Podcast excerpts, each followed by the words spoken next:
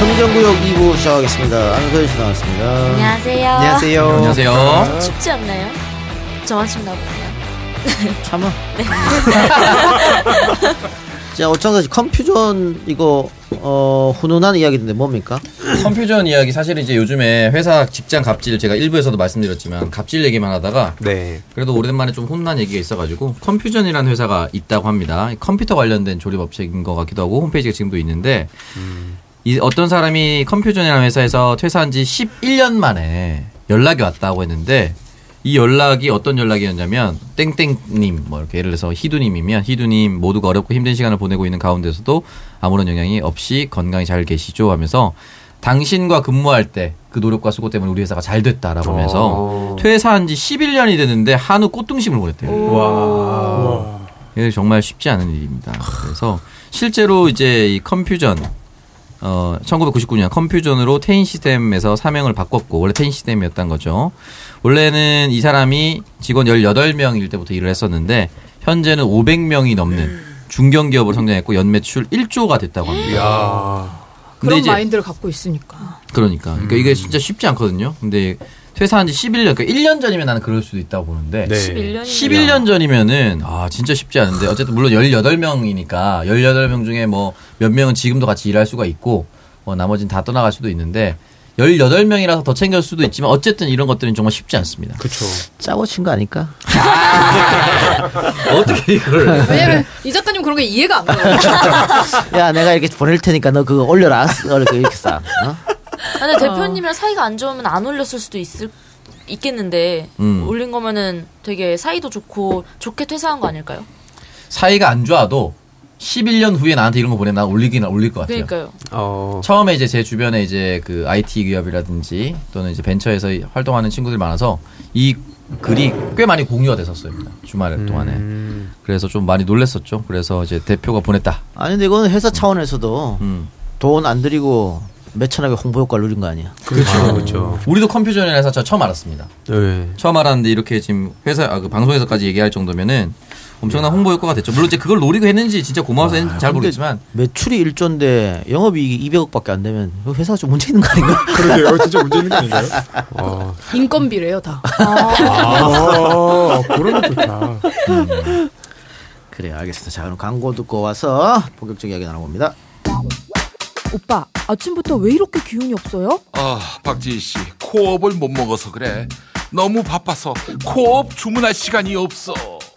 김엄마 같은 분들을 위한 코어업 정기 배송 2 플러스 2 이벤트 코어업이 자동으로 결제하고 보내드리는 정기 배송 서비스를 시작합니다 한 번 신청하면 떨어지기 전에 알아서 보내주니까 귀찮게 매번 주문할 필요가 없습니다.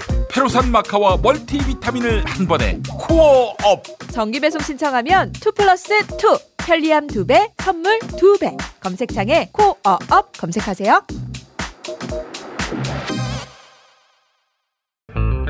요즘에 장원 오빠 멋있어 보이더라.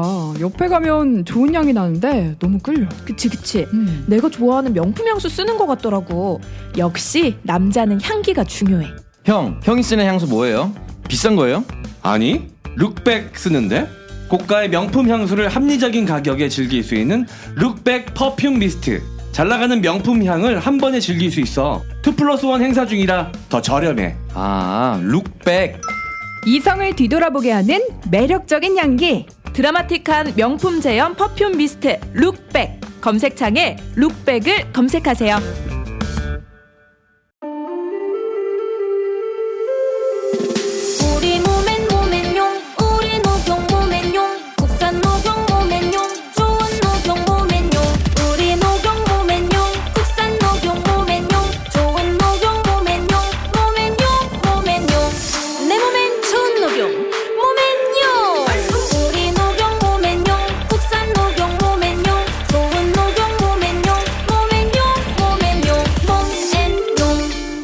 첫 번째 블랙 마카로 파워업 코어업 광고입니다. 코어업이 블랙마카 함유로 활력과 면역에 더욱더 좋아졌습니다. 블랙마카는 전체 마카 생산량 중에 딱 3%만 되는 귀한 원료로 일반 마카에 비해서 영양 성분이 아주 풍부하고 가격도 비쌉니다. 이 고가의 블랙마카로 업그레이드를 했지만 그래도 코어업의 가격은 기존 그대로라고 하고요. 어, 코어업이 이제 블랙마카와 함께 멀티비타민, 아연, 비오틴, 아르기닌이 함유가 돼서 아침 활력과 면역을 챙겨드립니다. 정기 배송으로 매일 챙겨 드시면 달라진 아침 경험하실 수가 있고요. 기존 가격 그대로 2 플러스 2 그리고 어, 이벤트 계속해서 된, 계속된다고 하니까 검색창에 코어업 검색해서 블랙마카로 업그레이드된 코어업을 한번 만나보시기 바랍니다. 네, 코어. 아, 블랙 마카, 마카도 등급이 있더라고요. 네, 그러니까요. 어, 레드 마카 그런 것도 있고 맨 위에 블랙 마카가 3% 음. 정도밖에 없다라고 합니다. 네, 그래서 이 블랙마카는 뭐 가루로도 해서도 많이 드시고 뭐 음. 여러 가지 방법으로 섭취를 하시는데 어 이 코어업에서 코어업에서 이 블랙마카로 이제 바꾸면서 코어업만 드셔도 음. 이제 마카의 효능을 그대로 어 모두 느끼실 수가 있습니다. 네. 밥은 못 먹어도 코어업은 먹고 있습니다. 어, 그래요. 힘이 나요. 다이어트 하면은 네. 또 이게 힘이 빠지기 때문에 그렇습니다. 네, 코어업을 꼭 좀 드셔야 되거든요. 그러니까 네. 이게 또 체력, 남성들의 체력이 중요하잖아요. 네. 맞습니다. 그렇습니다. 블랙마카가 또 해발 4,000m가 넘는 고지대에서만 자생하는 그런 식물이기 때문에 어, 그 끈기와 어, 그 파워를 네. 그대로 가져가시기 네. 바랍니다. 다른 끈기와 빠져도- 파워는 본인의 요구 조건인가요? 그 다른 힘은 네. 빠져도 네. 남성으로서의 힘만 안 빠지면 네, 저는 좀 끈기 있는 남자가 좋더라고요.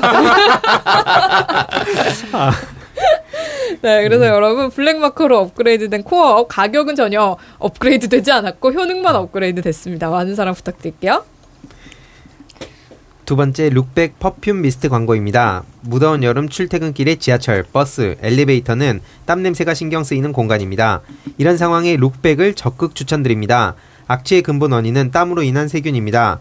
룩백 perfume mist는 세균 잡는 항균 특허 원료를 사용하여 악취의 근본 원인을 제거합니다.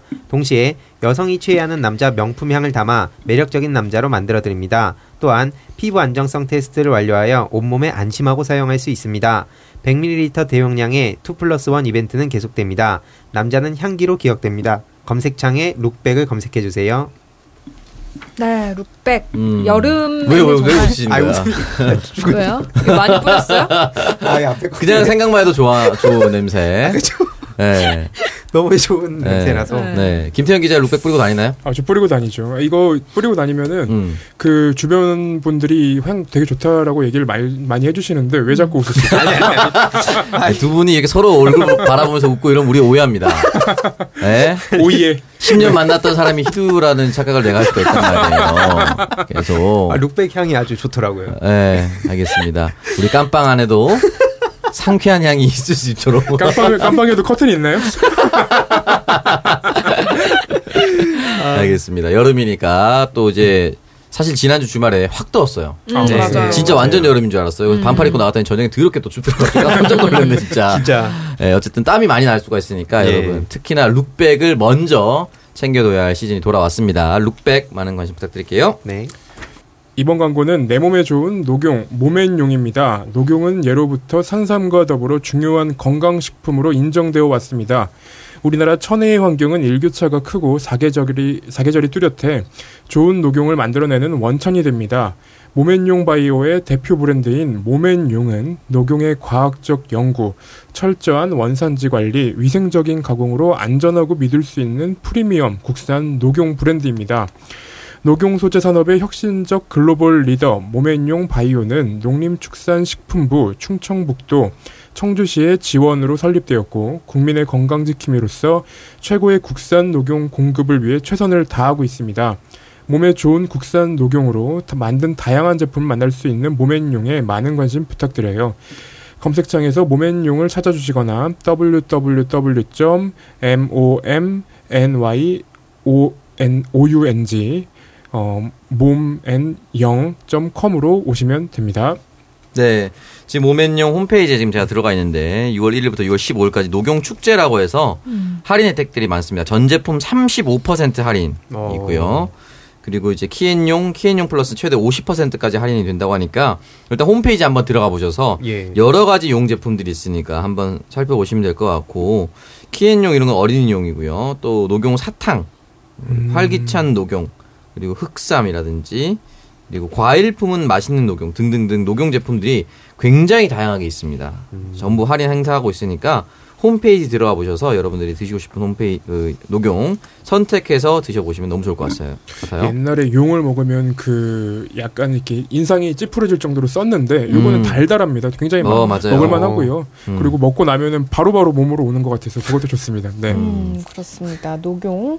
어, 보니까는 뭐 여러 가지 녹용이 많은데, 여러분, 네. 모멘용 들어가셔가지고, 그 철저한 원산지 관리라든지, 뭐 위생적으로 가공이 되는지, 이런 거 직접 눈으로 확인하시고, 이게 또 가 격이 뭐 한두 푼은 아니거든요. 그러니까. 한번 가셔가지고, 또 그만큼 효과가 좋으니까, 좀 더 이제 깨끗하고, 어, 믿을 만한 그런 원산지, 어, 그런 것도 확인하셔가지고 구입을 하시면 좋을 것 같습니다. 모멘용 홈페이지 꼭 한번 들어가 보세요. 예, 정치 얘기 하나만 하고 어, 안소연 씨 주제로 가, 가겠습니다. 어, 치, 또다시 고개들은 경선 연기론에서 조선일보에서 나왔는데 음. 뭐 조선일보는 이걸 원하는 모양이네. 그렇죠. 연기 연기했으면. 하고 생각하는 모양이네. 예. 근데 최문순 지사가 오늘 말했다 하지 않았나요? 그러니까 최문수 지사는 그렇게 말할 수 있지 뭐. 아니 최문 지사는 삼선했거든 도지사. 이 도지사 한번 더 못해. 그럼 어떻게? 해?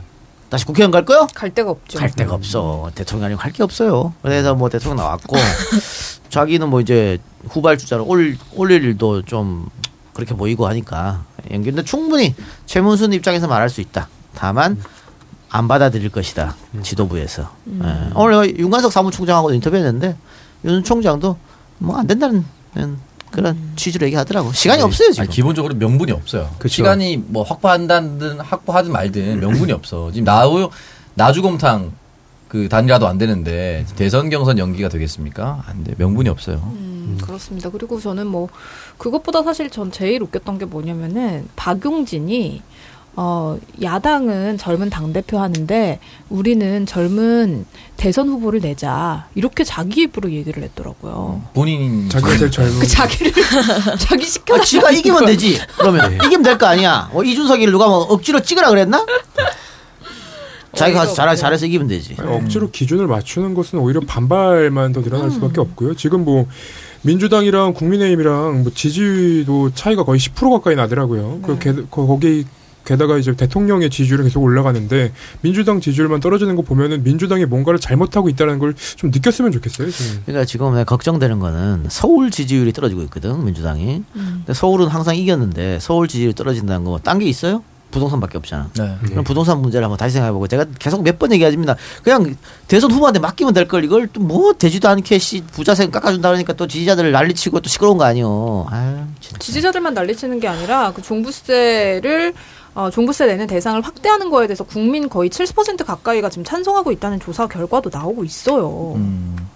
그래서 이거는 매번 말씀드리지만 부동산 문제는 좀 오래 고민해서 천천히 다가가고 천천히 다가갈 때 종부세 얘기를 만약에 하고 싶으면 맨 마지막에 하는 게 맞아요. 이걸 제일 먼저 얘기하면은 다른 사람들이 집 못 가진 사람들이 저 사람들이 집값도 올랐는데 세금도 깎아줘라고 하면은 끝입니다. 그러니까 이거 얘기 좀 안 했으면 좋겠어요. 하고 싶으면 천천히 하거나 아니면은 집 없는 사람들을 위한 얘기부터 먼저 해야 됩니다. 그리고 감정적으로는 그 조국 전 장관과 성급기란 게 저는 오히려 큰 패착이라고 보이는데 지금 책이 불티나게 팔리는 거랑은 완전 대조적으로 지지율은 날마다 떨어지고 있어요. 그 오히려 조국 전 장관이 우리의 이제 뭐 아픈 손가락이다. 우리가 못 도와줘서 미안하다 정도로 얘기했으면 아마 책 판매 부수랑 같이 지지율도 올라가지 않았을까? 그런 저는 그런 생각도 듭니다. 저는 그 생각은 동일하지 못하겠어요. 네. 그냥 아예 함구했어야 된다라는 아, 그러니까. 입 닫고 넘어갔어야지. 괜히 시끄럽게 떠드는 바람에 더 이상. 근데 뭐, 마지막으로 뭐 어, 이제는 뭐 사과를 했는데 어떻게? 뒤엎어? 지금 의미가 이제는. 더 이상 묶고, 얘기 안 하면 되지. 묶고 넘어가야 돼. 맞아요. 저는 그 마지막에 그 얘기를 하고 싶었어요. 뭐냐면 그 당에서 2030이 무조건 민주당을 찍어줄 거란 편견에서 벗어나야 된다 이런 얘기들이 막 나오잖아요. 근데 마찬가지로 그럼 지지자들은 뭐 바뀌어놨나 그런 생각이 진짜 많이 들어요. 그렇죠. 그러니까 지지자들은 당연히 찍어준다는 걸 디폴트로 하고 자꾸 어설프게 중도만 찾다가 지금 지지자들도 떠나게 생겼는데 그 현실이 아직까지 안에서 어 이렇게 진지하게 생각하는 생각하지 않는 분들이 좀 계신 것 같아요. 우려가 돼서 좀 얘기했습니다. 네, 지금 뭐 대통령 지지율 아까 뭐 김태형 기자 얘기한 것처럼 대통령 기- 지지율 43% 가까이 나오고 있죠. 근데 지금 민주당만 그러고 있는 상황인데 보면은 그 민주당에 대한 기대가 점점 떨어지고 있다라고 생각이 되는 게그 가상 양자 대결 대선 후보에 대해서 가상 양자 대결과 윤 전 총장이 43.8% 이재명 지사가 34.1%입니다. 그러니까 지금 이런 상황에서 이 지사는 정책적인 이야기를 하고 있고 윤 전 총장은 그냥 자맹만 하고 있는 상황에 요 정도 조사 결과가 나오면은 사실 이 부분에 대해서는 민주당도 좀 같이 반성을 해야 되는데 계속해서 지금 국민의힘 지지자들한테 지지자들이나 좋아할 얘기를 하고 있으니 섭섭하다는 거죠. 그 상황에서 경선을 연기하면은 득될 게 있어요. 득, 득될 게 있어서 이런 걸 자꾸 말하는 건가? 그러니까 본인들은 이거는 득된다고 생각을 하겠죠. 음. 본인들은 방법이 없으니까. 근데 오르지 않을 지지율이 뭐 연기한다고 오르겠습니까? 그럼 그건 그렇죠. 예. 그, 요 근래에 보면은 국민의힘은 꼭 그 총구를 민주당 쪽으로 겨누는데 민주당에서는 총구를 자기 안쪽으로 겨누는 모습을 저는 되게 많이 본 것 같아요. 그래서 그냥 오히려 조중동이나 보수 언론에서 몰랐던 사실까지 드러나는 경우들이 있어서 저는 그 부분은 조금 좀 자제해야 되는 거 아닌가 뭐 생각도 좀 하게 됩니다. 알겠습니다. 안소연 씨 어떤 주제 갖고 왔습니까? 네, 저는 며칠 전에 이제 며칠 전은 아니고 어제 이제 현충일이고 하니까 군대 관련 얘기를 가져왔습니다. 그 군대 급식 얘기 요새 좀 논란 많잖아요. 막 급식비가 8,790원인가 그런데 되게 밥, 국, 김치 이 정도로만 나오고 근데 그 만드는 사람들, 조리병들도 좀 많이 고생하고 있어서 기사 가져왔습니다. 저희가 군대에서 잘 모르는데 들어갈 때 그 무슨 행정병 그리고 취사병, 네. 조리병, 그다음에 뭐 운전병 이런 식으로 나눠서 들어간다고 배웠거든요. 근데 조리병이 저는 부대원들 음식만 그냥 급식 때 그때만 일을 하는 줄 알았는데 후식용 과일 같은 거 다 깎고 주말에도 일을 하더라고요. 그래서 주말에 일을 하니까 어, 휴가도 못 나가는 상황이 생기고. 그리고 연합뉴스 기사인데 보면서 안 게 조리병 한 명당 약 55인분. 이게 적은 상황이고 보통 75인분에서 110인분을 만든대요 급식을. 군인 분들이 쉴 시간이 없고 막 손목 다치고 스트레스 받고 몸 몸 건강히 마음 건강히 하러 갔어야 됐는데 거기서 이제 다쳐서 나오거나 그런 경우가 생기는 거예요. 근데 들어가는 사람들이 또 현장 경험이 너무 없대요. 없어가지고 허리 손목 엄청 다치고 보상도 없고 조리 인력 부족하고 그래서 아, 보상이 없는데 이 상황에서 우리 군인들이 괜찮나 이런 생각을 좀 했고요. 또 이제 급식비 올린다는 얘기가 있었어요. 8,790원인데 만 원으로 올리겠다. 그래서 양질의 급식을 제공하겠다. 근데 이런다고 해서 8,790원에서 1,000원 올렸다고 그 밥, 김치, 국 나왔던 게 달라질까요? 저는 안 달라진다고 생각합니다.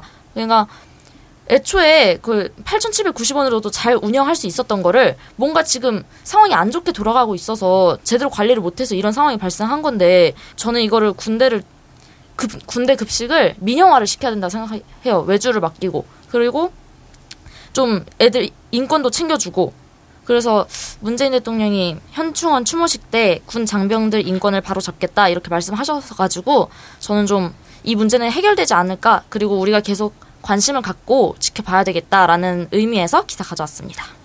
8,790원이면 지금 고등학교 학생들이 한 만 원 정도 한다더라고. 어, 평균으로 나누면. 근데 고등학교는 고등학교 애들은 잘 나오잖아.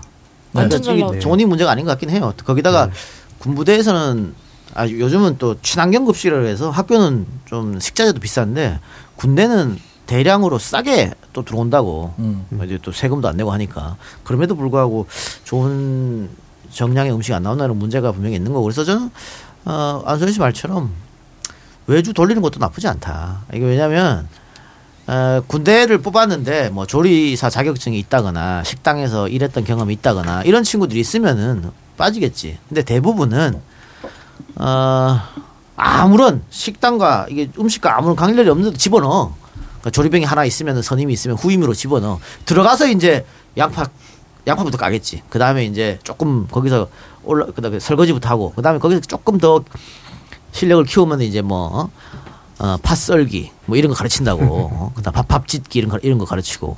그리고 좀 가르치다가 또 보직 변경되 변경되는 사람 이 있으면 중간에 나가면 또 새로 뽑고 이게 문제가 좀 있어요 진짜로. 게다가 한 명 휴가 갔다. 그럼 대체를 어떻게 할 거야? 주말에도 골치 아파지네. 일을 한다는 게 좀 저는 진짜 아닌 것 같아요. 근데 이거는 조리병뿐만 아니라 그럼 보초병은 주말에 놉니까? 아 그래요. 주말에는 일하는 병사가 다, 다 따로 있어요. 그건 음. 돌아가는 거기 때문에 주말에 일한다고 뭐라 하는 거면 그럼 전쟁은 주말에 안 나? 이런 아. 식의 노- 논리가 바로 나오기 때문에 이거는 좀 경계해야 되는데 민영화 했으면 좋겠다고 생각이 저는 들면서도 민영화에 어려우면 전쟁 났을 때 그러면 어떻게 CJ 푸드빌 기다리고 있어요? 이게 쉽지 않아요. 그게 이게, 아, 이게 그런데 결국에는 결국. 군인의 존재하는 이유는 전쟁 때문인 거예요. 그러니까 이 부분은 유사시 어떻게 대비할 건가에 대해서 좀 면밀하게 따져봐야 되는 거고 근원적인 문제는 중간에 착복하는 새끼들이 분명히 있습니다. 그쵸. 이 아이들을 그냥 다 옷 벗기거나 다 날려야 돼요. 형사처벌 시키거나 그렇지 않 그렇게 강력하게 처벌해야만 조금 끊기고 저는 이제 부대 섬에 있었잖아요. 섬에 있다 보니까 부식비가 내려와요. 내려오면 이걸 어떻게 쓸 건지를 조리병이랑 이제 선임하사랑 이제 조율을 하는데 한 번은 이제 그 얘기를 했어요. 부식비가 좀 많이 내려와서 꽃등심을 부대원들이 먹고 싶다는 거예요. 꽃등심 너무 너무 비싸잖아요. 전 부대원이 먹기에는 4, 50명 정도 됐었는데 그때 부대장이랑 다른 이제 각 분과별로 병장들이 모여서 얘기한 거지. 한 달 좀 부실하게 먹겠다. 근데 마지막 날 꽃등심 올인하겠다. 해서 우리끼리 이게 부식비를 조율했어. 이게 무슨 말이냐면 부식비는 부식비대로 무조건 내려와서 우리가 조율할 수 있어. 근데 중간에 어떤 새끼들이 계속 빼먹는 거죠. 그러니까 매일 고기 먹을 수 있을 만큼의 돈- 돈도 가져올 수 있습니다. 근데 그거를 중간에 어떤 애들이 들어가서 빼놓고 이제 닭다리 두 개 사서 와서 한 하나는 빼서 자기 돈으로 해먹고 하나만 내준다거나 이런 게 너무 많다는 거죠. 근데 지금 어이 부식 급식 문제된 거는 코로나 때문에 그런 거예요. 어, 코로나 격리된 친구들한테 너무 안 좋게져서 그래 전체 부식은 이렇지는 않다. 다만 전체 부식도 좀 문제가 있으니까 네. 또 분명히 아까 얘기한 대로 이 8,790원이면은 그렇게 나쁜 건 아닌데 중간에 그 빼돌린 게 있지 않느냐 이런, 이런 의혹이 생기는 거고. 오창사 씨가 얘기한 뭐 전쟁 이거는 지금도 우리가 예를 들어서 부대 떠나서 훌- 멀리 훈련 가잖아요. 그럼 뭐 어떻게? 그 훈련 가서 거기서 밥 짓 밥 짓습니까? 결국은 부대에서 져 가지고 넘어오잖아. 그러니까 아그 문제 없어요. 어차피 어, 밥차 밥차가 넘어오는 게 아니라 밥하고 국하고 따로 다 넘어오는 거니까. 게다가 뭐 전투 식량도 있고 뭐 그런 건 문제가 없을 것 같아서. 반반하면 안 되나요? 음? 조리원들을 한 조리하는 사람을 한 두 명 두면 나머지한테 좀 지시 알려줄 수. 아, 그러니까 그 민간 올- 조리원이 있긴 하대요. 두 명 정도. 아니 자- 작은 부대에서는 아예 없어 그것도. 음. 지금 저 학교에서 영양사가 다 있잖아요. 네. 영양 생각해서 이렇게 메뉴도 정하잖아. 근데 그 부대 그런 게 어디 있어, 씨발. 영양사가 어디 있어? 저는 군대를 안 갔다 와서 할 말이 없습니다. 어 군대 안 가셨어요? 근데 요즘은 뭐 하여튼 이게 뭐또 옛날 얘기하면 좀 그렇습니다. 우리는 뭐 배추김치를 못 먹었어요. 김치가 없어가지고 양배추, 양배추 김치라고. 양배추로 김치를 만들어 젖 같아 진짜. 아, 양배추, 양배추 김치 맛있는 아 진짜 맛 존나 없어. 배추 김치를 달라 말이야. 양배추 김치 나 처음 듣네. 아, 중국집 가면 줘요. 그 중국 요리집 가면 아. 양배추 김치. 어, 그거. 맛있는데? 이제 거의 맛있는데? 요리로서 주는 아니, 건데 그거 말고 그냥 마음대로 치는 거 양배추. 김치를 빨갛게 준단 말이야. 아, 그러니까. 아, 아, 근데 그거를 속 삭히지 않으면. 아, 못 젖도 맛 삭히잖아. 없어요. 그럼 그거- 그냥 흰거 주는 게 낫지 않나? 근데 그때 그거 다 돈 없다고 그렇게 한 거거든. 네. 근데 요즘은 뭐 그런 건 아니니까. 네, 보통 뭐 부대마다 다르긴 하겠지만 이 짬장이라고 하는 그러니까 이, 이 조리병의 최고참 이나 혹은 좀 어느 정도 짬이 차면은 그러면 좀 열애를 하거든요. 그러니까 밑에 애들만 죽어나는 거예요. 저, 저희 때도 그것 때문에 굉장히 심각했었는데 이게 또 내가 당한 만큼 다음 사람한테 돌려주니까 한마디로 이 전 부대원의 양을 아주 그 밑에 말단의 이 신입 한두 명 정도가 감내해야 된다. 물론 이제 막 인원이라든지 부대 관습에 따라 다르겠지만 저희 때도 보면 윗사람들 그냥 놀러 나가고 아니면 혹은 막 방에 구석 박혀 있고 그런 또 문제들도 좀 심각하다. 거기다가 조리병을 무시하거든. 예. 야 짬장, 야 이 새끼 냄새나 들어가. 아 뭐- 이등병을 무시한다는 소리예요. 아니 아니 조리 조리하는 아, 기사병. 무시해. 조리병. 어. 아니 뭐너 훈련도 안 받고 네가 뭐. 총, 총이라도 쏴볼 줄 알아? 그래서 그냥 무시해요. 이 작가님이 앞장서서 무시했을 것 같아요. 자연스러운데 너무. 해본 사람들이 원래 잘해요. 아 근데 뭐 예를 들어 PX 병이다. 근데 PX 병은 아이 새끼 백 써서 왔네. 뭐 이런 생각이 있는데 조리병 그게 아니잖아. 네. 존나 고생하거든. 예. 고생하는데 인정 못 받고. 예. 그러니까 자존감 무너지는 거고. 뭐 그런 거지. 맞아요. 선수리 때도 맨날 음식 맛없다 이거 어. 기본적으로 나오니까. 고생은 고생대로 하고. 예. 힘듭니다. 아, 그래서 그래서 아까 얘기한 대로 민영아도 한번 생각해 볼 필요가 있지 않느냐. 아, 왜냐면 미군 부대 밥 나온 거 우리하고는 완전 천지 차이거든. 아, 좀 차이 많이 나죠. 맞죠. 미군 부대가 이용할 수 있는 PX도 우리랑 수준이 좀 많이 다르긴 합니다만. 음.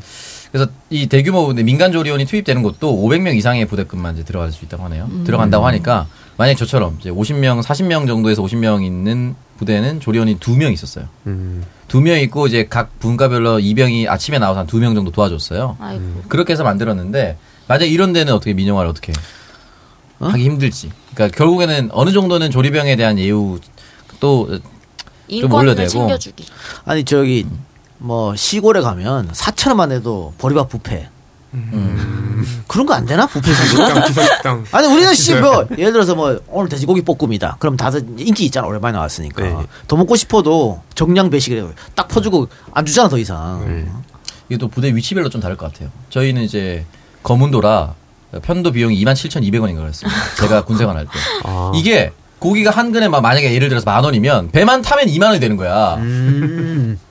이게, 부대별로 좀 다를 것 같아요. 경기 수도권 같이 유통망이 잘 확충이 된 곳은 좀 빠르게 가고 이러니까 좀 쌀 텐데 좀 오지, 격오지라든지 이런 데 가면은 또 배송 비용이 또 비쌉니다. 가격도 올라가. 아니, 기본적으로 이 20대 초반의 애들이니까 한참 잘 먹을 때예요. 그쵸. 어, 진짜로. 네.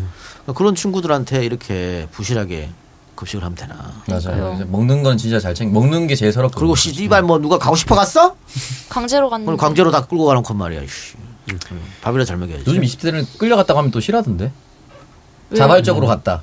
이렇게 해야 좋아한다고. 어떤 새끼가 자발적으로 할 생각 어디 있어, 이씨. MBN 나가서 누가 군대 가고 싶습니까? 다 끌려가서 가지 않습니까? 이때 끌려갔으면 잘 챙겨줘야 된다는데 유튜브 댓글에 우리는 자발적으로 갔는데 막 이런 식으로 올라온 거야. 그럼 씨발 한번 더 가! 자발적으로 씨발 한번 더 가! 앵커가 중간에 수- 정정했어. 이거는 뭐 발언이니까 제가 정정하겠습니다. 이런 식으로. 이 새끼 18개월밖에 안 갔는데 26개월 간 사람 앞에서 이 새끼. 어쨌든 진짜 먹는 거는 제일 서럽기도 하고 맞습니다. 잘 챙겨줘야 되고 잘 챙겨주고 싶은 마음이 조리병한테도 분명히 있을 거예요. 왜냐면은 뭐 백종원 씨까지 안 가더라도 진짜 자기가 조리 이걸 배워와서 열심히 하고 싶어하는 친구들도 있거든요. 근데 이제 뭐 돈이 제한적이면 일단 뭐 살 수가 없으니까 뭘 해보고 싶어도 못 합니다. 그러니까 같이 올라가야 되는 것 같아요. 알겠습니다.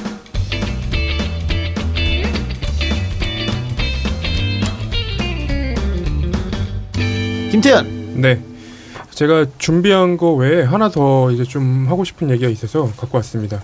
그 지난주 3일입니다. 목요일 밤에 공수처에서 갑자기 풀을 합니다. 어, TV조선 언론, TV조선 보도와 관련해서 공수처는 기자를 사찰한 적이 없다. 아, 이런 내용이었습니다. 이게 어떤 내용이냐면, 어, TV조선에서 그 4월 1일에, 지난 4월 1일에. 이성윤 태워갔죠. 네, 이성윤 지검장, 그 에스코트 하는 그 영상을 공개를 합니다, 방송에서. 음. 근데 그 영상을 어떻게 확보했는지 여부가 굉장히 궁금한 사안이었어요. 그 공수처는 이제 이 언론사에 줄 필요가 없었고, 그리고 그 검찰에서 줬을까라는 이제 의심 정도를 하고 있던 상황이었는데, 굉장히 신기한 것은 이 과천에 있는 그러니까 이게 공수처 건물에 있는 영상을 갖고 간 게 아니라 공수처 근처에 있는 과천 인근의 건물의 CCTV를 그 TV조선이 확보를 한 거예요. 그렇다면 첫 번째로 궁금한 것은 어떻게 이 장소를 특정했냐라는 거. 음. 그리고 두 번째는 어떻게 영상을 얻었냐.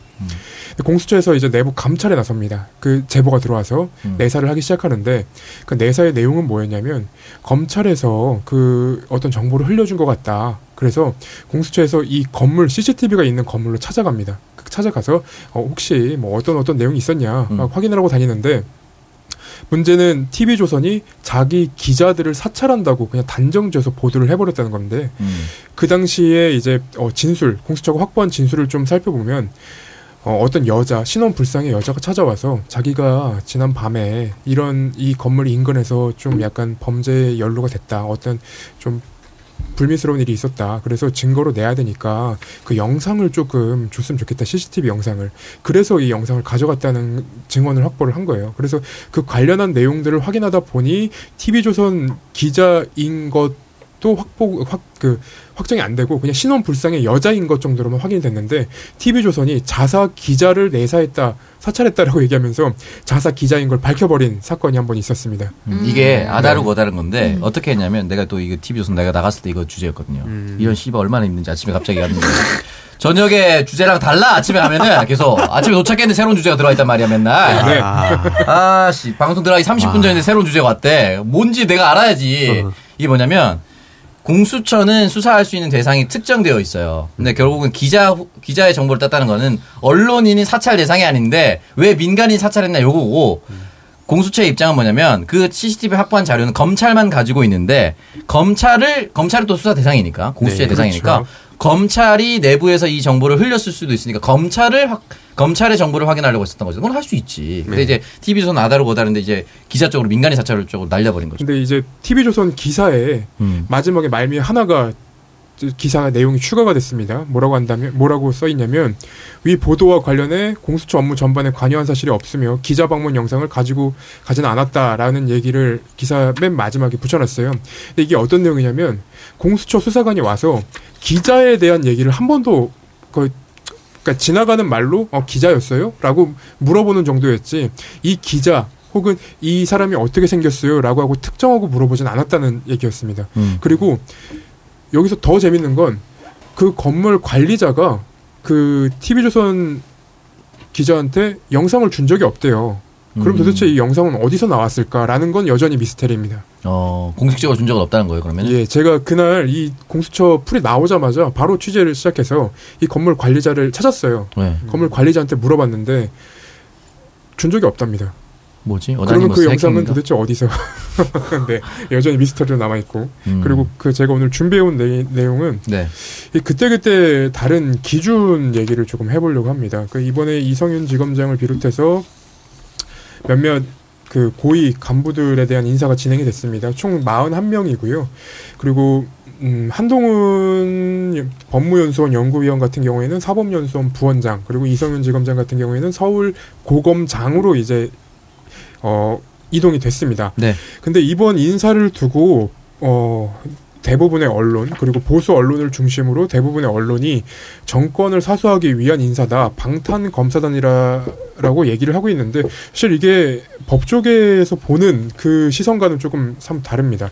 법조계에서는 오히려 이번 인사 같은 경우에는 윤석열 라인으로 분류되는 특수통 검사들도 대부분 남아 있고 그리고 형사부 그리고 공안부 다양한 부서에 있는 사람들이 다양한 장소에 배치가 됐으니 이것은 그냥 뭐 한두 사람 정도 갖고 침소봉대를 할 수 있을 정, 지연정 어, 큰 문제가 있는 인사는 아니다라고 얘기를 하는데 굉장히 언론에서 많이 강조하는 부분은 피고인 혹은 피의자 이성윤 지검장을 이제 승진시켰다는 내용들이 나오고 있는 거고요. 그리고 그것과 더불어서 어제자 조선일보 기사입니다. 이 한동훈도 당했다. 휴대전화 비밀번호 CCTV 주의보라는 기사인데 이게 어떤 내용이냐면 한동훈 검사의 휴대전화를 압수수색하러 갔을 때 수사팀이 그 한동훈 검사가 비밀번호를 어떻게 푸는지 를 확인하려고 CCTV를 본 거예요.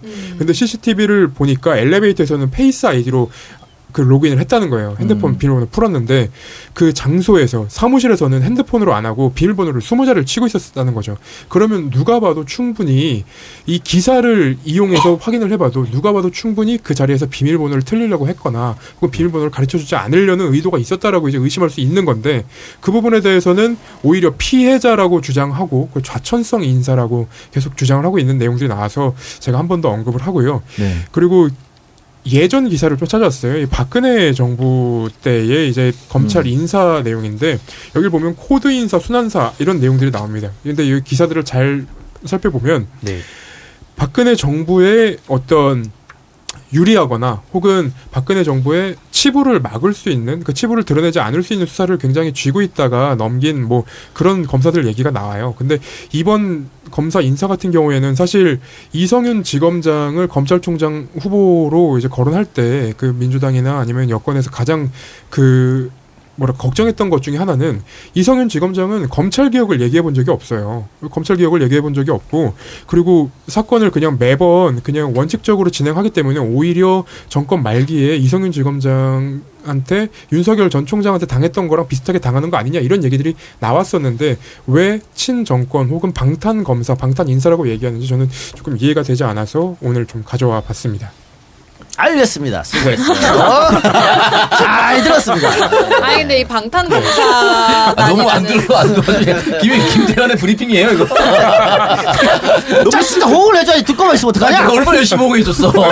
아 저도 얘기하려고 했어요. 이 방탄 검사단이라는 기사를 쓴 사람이 조선일보의 조백건 기자라는 네. 사람인데 이 사람이 본인이 방탄 기자예요. 음. 윤석열을 진짜 개 빨아주는 기사를 봤습니다. 그래서 그 예전에 그 기사 썼잖아요. 100kg이라 흔들리지 않아. 아니 그 기자. 네. 100kg 근데 또 이러고도 썼어요. 윤석열 눈 항상 충혈 이게 작년 7월에 쓴 건데 몸무게도 4kg에서 5kg 줄었다.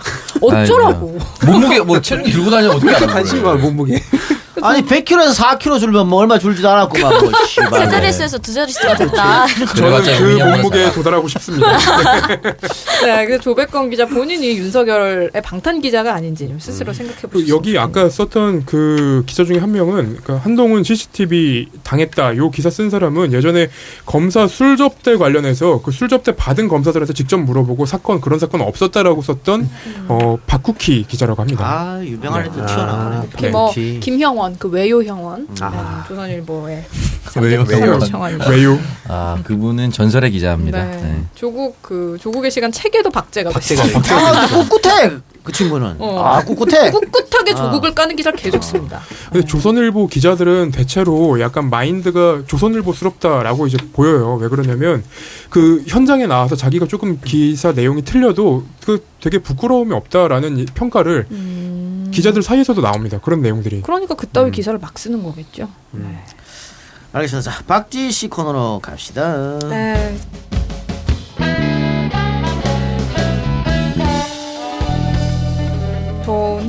이제 그 아네리 기자. 아, 네, 뭐 다들 아시죠? 조국이라는 돈벌이라는 어, 이런 책을 썼습니다. 책이 아니라 기사를 썼습니다. 그래가지고 지난주에 시끌시끌했는데 어, 이 부분에 대해서 그 이제 논설위원으로 나와 있네요. 아네리 논설위원이.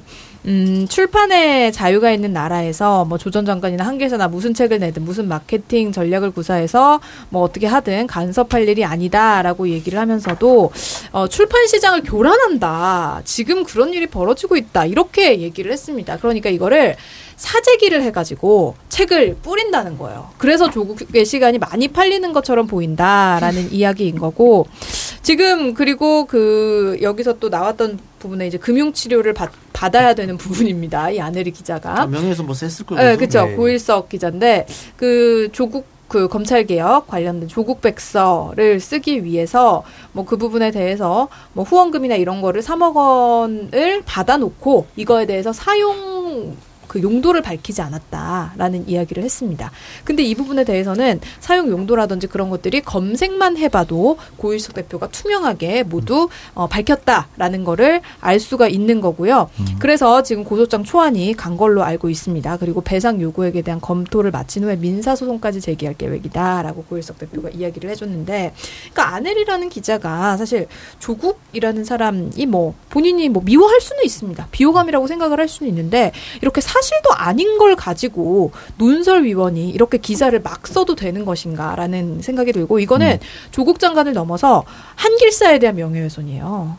그러니까 한길사라는 이 회사에서 책 을 베스트셀러를 만들기 위해서 사재기를 해가지고 뿌린다는 거 아닙니까?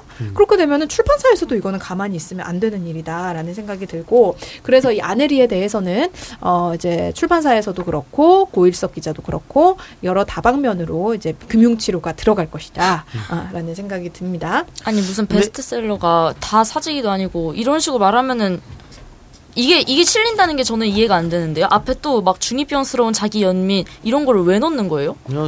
중앙일보 원래 그래요. 어, 조국 깔라 그러는데 이거 조국 흑서라고 있잖아요. 네. 그 연, 당시 연합 기사 봅시다. 네. 제목 조국 흑서 3주째 1위 이렇게 중앙일보 이거 아들이 중앙일보잖아.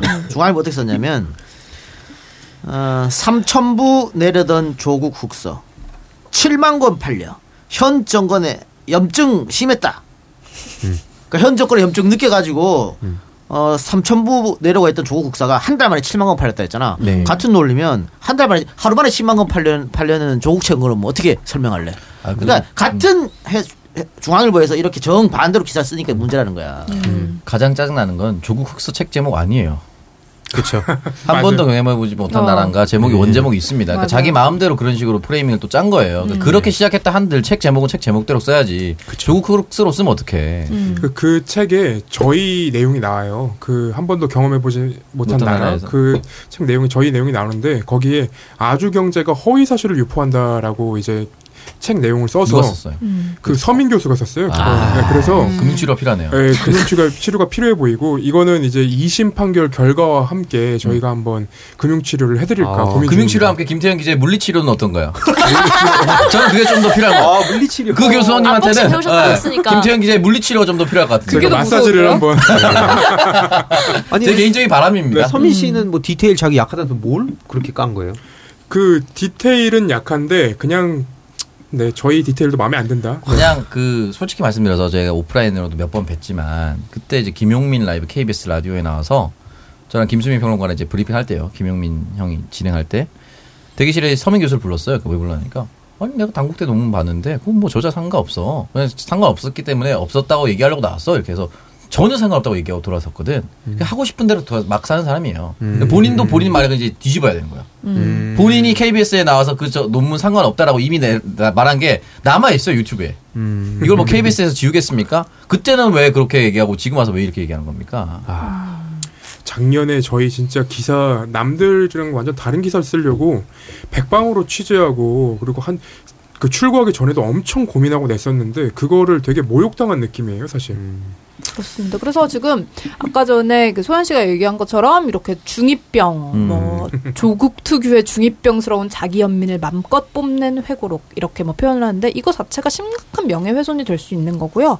어 그리고 뭐 돈 냄새를 쫓아가는 탁월한 능력이다 이러면서 조국 전 장관과 한길사를 모두 모욕을 하고 있습니다. 근데 이 아넬이라는 사람이 할아버지가 안찬수라고 조선일보 편집부장이고 아버지는 안병훈이라고 조선일보 전 부사장입니다. 박근혜 7인회 소속이고 어머니는 박정자 조선 일보 기자입니다. 그리고 그 딸 아넬이는 중앙일보 논설위원으로서 조국이라는 돈벌이 뭐 일단 말도 안 되는 기사를 쓰고 있고 본인은 정말 아빠 찬스 뭐 부모님 찬스의 최고봉에 서 있어 서 있으면서 조국의 뭐 아빠 찬스 조국 장관 자녀들의 아빠 찬스, 뭐 부모님 찬스 이런 거를 굉장히 또 신랄하게 비난을 했던 사람인데 더 문제가 뭐냐면 이 부분에 대해서 뭐 조국 백서 그 책을 뭐 만들기 위해서 3억이라는 뭐 후원금을 모집했는데 그거에 대해서 뭐 요, 사용 용도를 밝히지 않았다. 이렇게 지적을 했잖아요. 물론 그것도 사실이 아니었지만.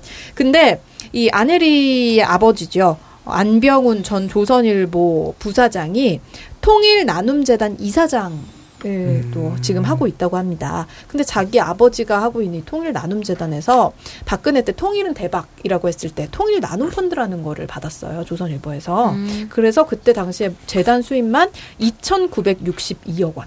그러니까 총 3,137억 원이 모였습니다. 근데 그 부분에 대해서 그게 지금 어, 어디로 갔는지 아무도 몰라요. 여기 3억 원의 천 배네요. 그렇죠. 그러니까 본인 아버지는 진짜. 여러 3억 원의 천 배를 이런 이런 이런 일을 벌린 통일나눔재단의 이사장으로 있으면서 왜 그 조국 장관을 못 잡아먹어서 안달인지 그러니까 스스로 펀- 돌아보시기 바랍니다. 통일나눔 펀드에서 펀드를 모아놓고 중요한 것은 안 쓰고 있다는 거거든. 음. 써야 될 거 아니야 통일을 위해서. 이 통일을 위해서. 전혀 안 쓰고 있어요. 그래요. 자, 아까 그 안소연 씨 얘기한 거에 이어서 육군 이번에 육군 간부들이 네. 자기 식판 사병들한테 닦게 닦게 했다 걸렸네. 야 아직도 이럽니까? 아. 지가 먹은 건 지가 딱지 씨발 애들한테 시켜. 아니, 부끄러워서 나는 못 줄 것 같은데. 자기가 닦아야죠. 아니 뭐 저희 때는 이 군화 작가님은 때는- 오빠한테 줄 것 같은데. 신발은 물론이고 빨래, 아니 왜요? 식판 다 쫄보기 닦았어요. 다 했어. 그러니까 맞아요. 그 친구들은 식, 뭐 6시에 땡 일가 끝나면 9시 점호 때까지 할, 뭐 자기 일이 없어. 다 고참들 전투화 닦아줘야지, 빨래 해줘야지, 뭐 식판 닦아줘야지. 이 동네 빨래도 비싸겠죠. 그래서 이게 쉽게 못 끊어냈었어요. 음. 왜냐면 이병들 이병들 얼마나 개빡셉니까? 힘들죠. 근데 네. 내가 병장 되면 할게 아무것도 없어. 그러니까 내 때 끊어야 되거든. 본전 결국에. 생각나지 본전. 내가 맞아요. 병장 때 끊어야 이게 없어지거든. 맞아. 근데 내가 막상 병장 되면 존나 편한 거야. 안 없애서. 뭘 아무것도 안 해. 맞아 맞아. 그래서 잘 안 없어졌다가 이게 병역 문화 개선하면서 엄청 세게 한번 털리고 나서 이제 바뀌기 시작했던 거예요. 그나마 저는 2006년 이제 입대했을 때 저는 제 것만 빨았었던 것 같아요. 아유, 빨아야지. 물론 선임이 시켜서 해주고 하면은 거절할 수는 없었지. 이게 다 그 핸드폰 이렇게 사용하면서 알려진 거 아닙니까? 하태경 당나라 군대 얘기했던 거. 음. 죽을 때까지 얘기할 거예요. 아, 근데 그 휴대폰 휴대폰도 급식이 이제 제출한다고 합니다. 공식적으로는 사용할 수 있는 시간이 있는데 제출하는데 서브폰을 애들이 가져간 거지. 음. 제출할 때 뭘 못하니까 제출해놓고 여기 있습니다 하고 서브폰으로 사진 찍어서 엄마 밥적 같아 라고 해서 이제 알려진 거예요.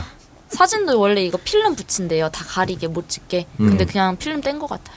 너무 딴 것도 아니고 식판은 지가 온 거 자기가 닦아야지. 네, 공익 제보입니다 그런 거. 빨래도 마찬가지입니다. 그럼 자기 빨래도 그렇죠. 예. 자 유상철 감독이 돌아가셨네요. 그러게요. 아, 월, 안타깝습니다. 월드컵 방금 이제 기사가 저희 녹음하는 안타깝습니다. 췌장암이 가장 위험한 암이라고 얘기를 했었는데 아, 저 스티브 잡스도 최장암 음. 된다고 하죠. 아 사실은 글쎄 음. 우리나라에 다시 나올 수 없는 불세출의 스타가 아닌가라는 생각이 드는데 근데 지금 마음이 너무 아프네요. 올해로 50살인데 음. 너무 안타깝게 빨리 가셨네요. 그러니까 이렇게 운동 평생 운동만 분들도 예, 평, 평상시에 관리라든가 혹은 이제 40이 넘어가면 뭐 2년에 한 번 정도는 건강검진을 또 받아보고 그런 게 필요하지 않을까 싶습니다. 네. 네, 특히 췌장암이 조기에 발견하기 어려운 위치에 있다고 제가 들었었는데 음. 어쨌든 가슴이 너무 고인의 명복을 빌고 우리는 또 우리대로 또 건강검진 이런 것 좀 잘 챙겨서 이 방송 들으시는 분들도 했으면 좋겠습니다. 네. 알겠어. 박지 씨 다음 기사. 네, 이거는 뭐 간단하게 이야기를 하려고 하는데 제목이 이제 민주당 출입 기자들이 민주당 언론개혁 법안에 쓴소리를 했다고 합니다. 기자들은 당연히 언론개혁법안에 쓴소리를 하죠. 쓴소리가 아니고 씨 그냥 욕한 거지 뭐. 그렇죠. 근데 자- 이 부분에 자기한테 대해서 불리하니까. 예, 자기한테 불리한 건데 더불어민주당에서 왜 이딴 짓을 하는지 저는 모르겠어요. 오영환, 이소영, 장경태, 장철민, 전용기 등 더불어민주당 초선 의원 5인으로 구성된 청춘 민주 의원들이 더 나은 저널리즘을 위한 기자 간담회를 열었다고 합니다. 그러면서 언론 개혁 중 무엇이 가장 시급한지를 듣기 위해서 당 출입 기자들과 토론을 벌였다고 하는데 언론 개혁 입법에 관한 기자들의 의견을 듣는 방향으로 진행이 됐다고 합니다. 근데 사실 그럼 기자들이 언론 개혁 해야 됩니다라고 얘기를 하겠어요? 이걸 왜 기자들한테 먼저 이렇게 얘기를 듣겠다고 본인들이 나서는지 저는 이해가 안 가서 이 기사를 좀 가지고 와봤거든요. 음. 검찰 개혁할 때 검찰에서 박수 쳤습니까? 당연히 싫어하죠. 본인들이 가지고 있는 힘을 빼려고 하는데 언론 개혁 법안도 마찬가지 아닌가요? 국민의 소리를 먼저 들어야지 무슨 기자들의 이야기를 왜 듣습니까, 대체? 그러게요. 이게 오늘도 미디어 그 특위 회의를 하고 왔는데 네. 그뭐 비공개이라 자세한 내용을 밖에 얘기하진 못하는 상황인데 아무튼 그 네. 김용민 그 위원장을 비롯해서 특위 위원들이 어, 어, 어쨌든 이, 이 개혁하겠다는 의지가 되게 강력해요. 그래서 지금 저한테 부탁했던 것도 지지자분들한테 이런 내용들을 평소에 잘 언론에도 안 나오고 하니까 좀 소식을 중간중간 전해달라라고 해서 말씀드리는데 일단 6월 내에 가능하면 최대한 입법을 할 예정이고 늦어도 이제 7월 안에 꼭 하겠다라는 의지 한두 개라도 뭐 그런 의지가 있어서 포털, 언론 개혁에 최대한 많은 의견들 다 모으고 있습니다. 자, 오창석 초선 5위반 까. Šípa se.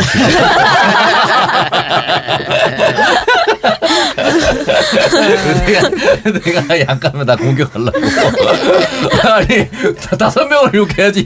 내가 나를 욕먹게 하려고 이렇게 얘기하면 어떡해. 네가 까야 진정성이 있는 거야, 임마. 야, 씨가 그럼 잘했다고 얘기할 것 같아요. 네, 그래서 뭐 이 청춘민주 더불어민주당 청춘민주 5인이 어, 이제 설문조사를 실시한 후에 국회 소통관 기자를 또 대상으로 설문조사를 실시한다고 하네요. 그래서 그 결과를 토대로 더 나은 저널리즘의 자료집을 발간하고 이 관련해 가지고 이 최종 결론을 바탕으로 입법에 활용하겠다 이렇게 이야기를 했다고 하는데 설마 기자들의 이야기만 들을 생각은 아닐 거라고 믿겠습니다. 알겠습니다. 자, 그럼 광고 듣고 가서 황희도의 게임 체인저. 곰팡이가 번식하는 곳은 박테리아로부터 자신을 보호하기 위해 독을 만들고 그 독을 먹고 박테리아가 죽습니다. 그래서 곰팡이 포자와 박테리아는 공존하기 어렵습니다. 박테리아를 죽일 만큼 곰팡이의 독성이 강하고 특히 어린아이와 노약자에겐 치명적이라는 것을 알 수 있습니다. 이 원리를 이용해 곰팡이의 독을 뽑아내 만든 약이 페니실린입니다. 곰팡이를 물리적으로 제거하려면 엄청난 고온 고압이 필요한데 에어컨 안에 곰팡이를 물리적으로 제거하는 것은 불가능합니다.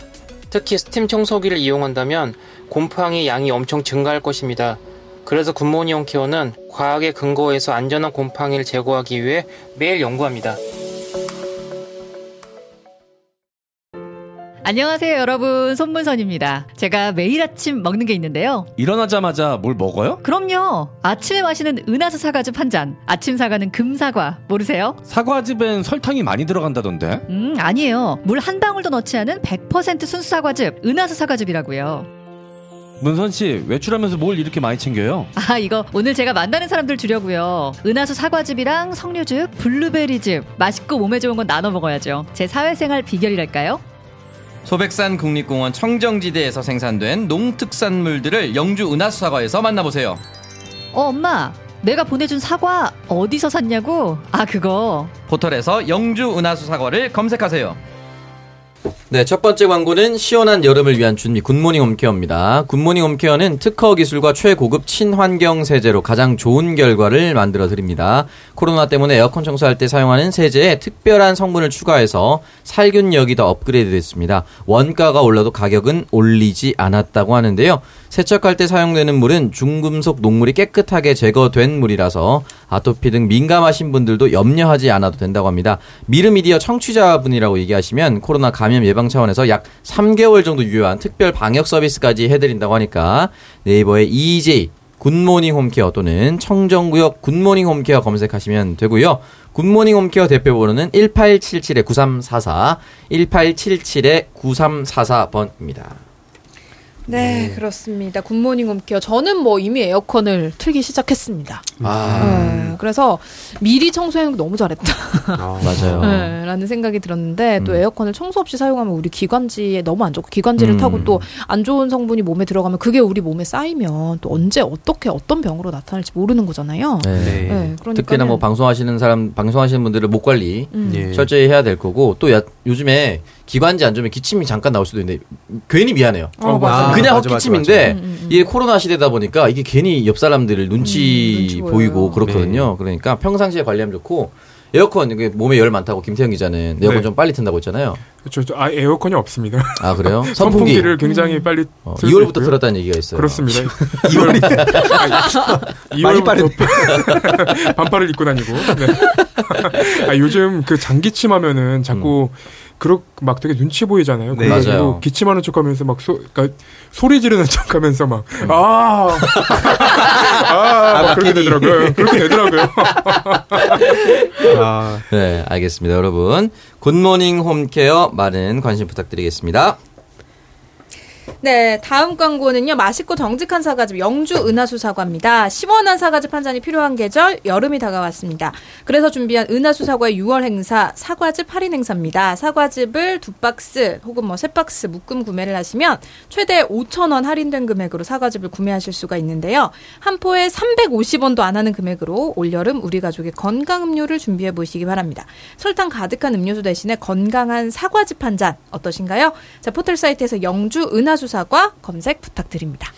네, 영주 은하수가 아침에 한 포, 또는 네. 묘하게 숙취 있을 때도 한포 음. 드시면 더, 너무 좋은 것 같고 이렇게 깔끔하게 맛있는 사과즙, 아, 은하수사과밖에 없습니다. 아, 깔끔해요. 네, 그렇습니다. 그래서 이제 이거 뭐 떡볶이 한다거나 그런 떡볶이 할 때 넣으면 너무 맛있더라고요. 음. 단단 그 뭐 설탕이나 물엿이나 이런 거 대신에 음. 요 사과즙을 넣으면 너무 너무 맛있고 그리고 항상 말씀드리는 여기서 판매하는 미르 패키지 사과즙 50개와 석류즙 50개를 음. 어, 반반 해가지고 판매를 하고 있습니다. 이게 이제 베스트 판매 상품이라고 맞아요. 하네요. 이게 네. 진짜 좋은 게 저도 이 여름이라 그러니까 물 마시는 때는 막 약간 심심할 때 있잖아요. 음. 근데 요즘 그때 음료수를 원래 마셨는데 이걸 이렇게 편하게 먹게 되더라고요. 음. 뭔가 살 걱정도 안 되고 칼로리도 낮으니까 음. 이거 그래서 계속 채워놓고 있습니다. 네, 네. 그렇죠. 그리고 이제 블루베리 즙도 있는데 요거 음. 블루베리 즙 같은 거는 바나나 즙에서 갈아 먹잖아요. 우유에 넣어 가지고 네. 그때 이 블루베리 즙을 또 넣어 가지고 먹으면은 굉장히 맛있거든요. 음. 이게 이제 그 단맛이라든지 뭐 맛의 그런 밸런스를 조절을 해 주기 때문에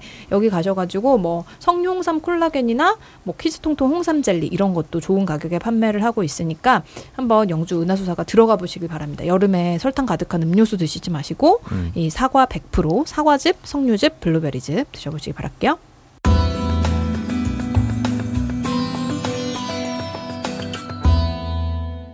네, 일단 그 앞에 그 댓글로도 말씀드렸었는데 그 코로나 e스포츠 관련해서 이젠 떼놓을 수 없는 상황인 것 같아서 그 얘기 먼저 하려고 합니다. 코로나가 지금 장기화되면서 e스포츠로 활기차진 활기차진 캠퍼스 이 얘기인데 어, 수도권 60여 개 대학 캠퍼스가 참여한 경기 e스포츠 대항전이 열렸다는 소식입니다.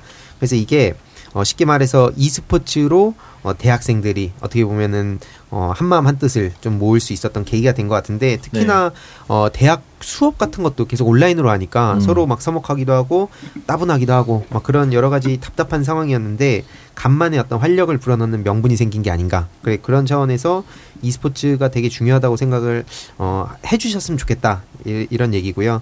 어, 전국에서 처음 열린 이번 대회는 서울, 경기, 인천 등 무려 68개의 대학 캠퍼스에서 1,700명이 참여를 했다고 합니다.